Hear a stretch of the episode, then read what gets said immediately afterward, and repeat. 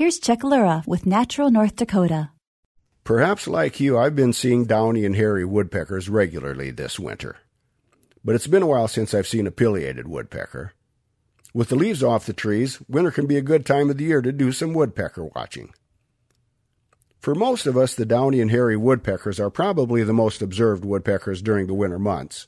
They're quite similar, but the hairy's a little bigger, about 7 to 10 inches in length, while the downy's a little shorter, around 5 to 7 inches long. And with both species, the males can be identified by the red patch on the back of their head. As you might expect, North Dakota is not a woodpecker paradise. But even though our state ranks the least forested state in the nation, Robert Seeboom lists seven species of woodpeckers in his Breeding Birds of North Dakota downy, hairy, red headed, red bellied, yellow bellied sapsucker, yellow shafted flicker, red shafted flicker, and the pileated woodpecker.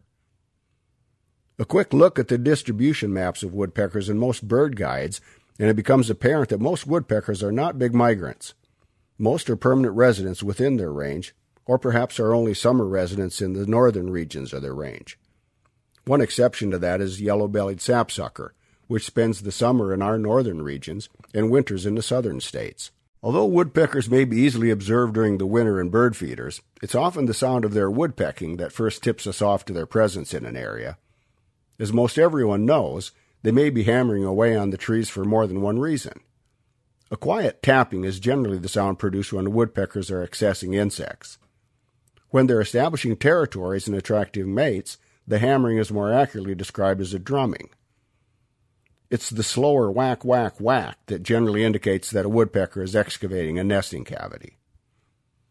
Woodpeckers are actually quite common in our area and we have a few species that can provide some good entertainment as well as helping us better understand their biology and ecology.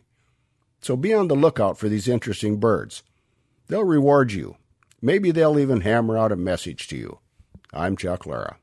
Natural North Dakota is supported in part by the NDSU Central Grasslands Research Extension Center. Subscribe to the podcast or find past episodes at prairiepublic.org.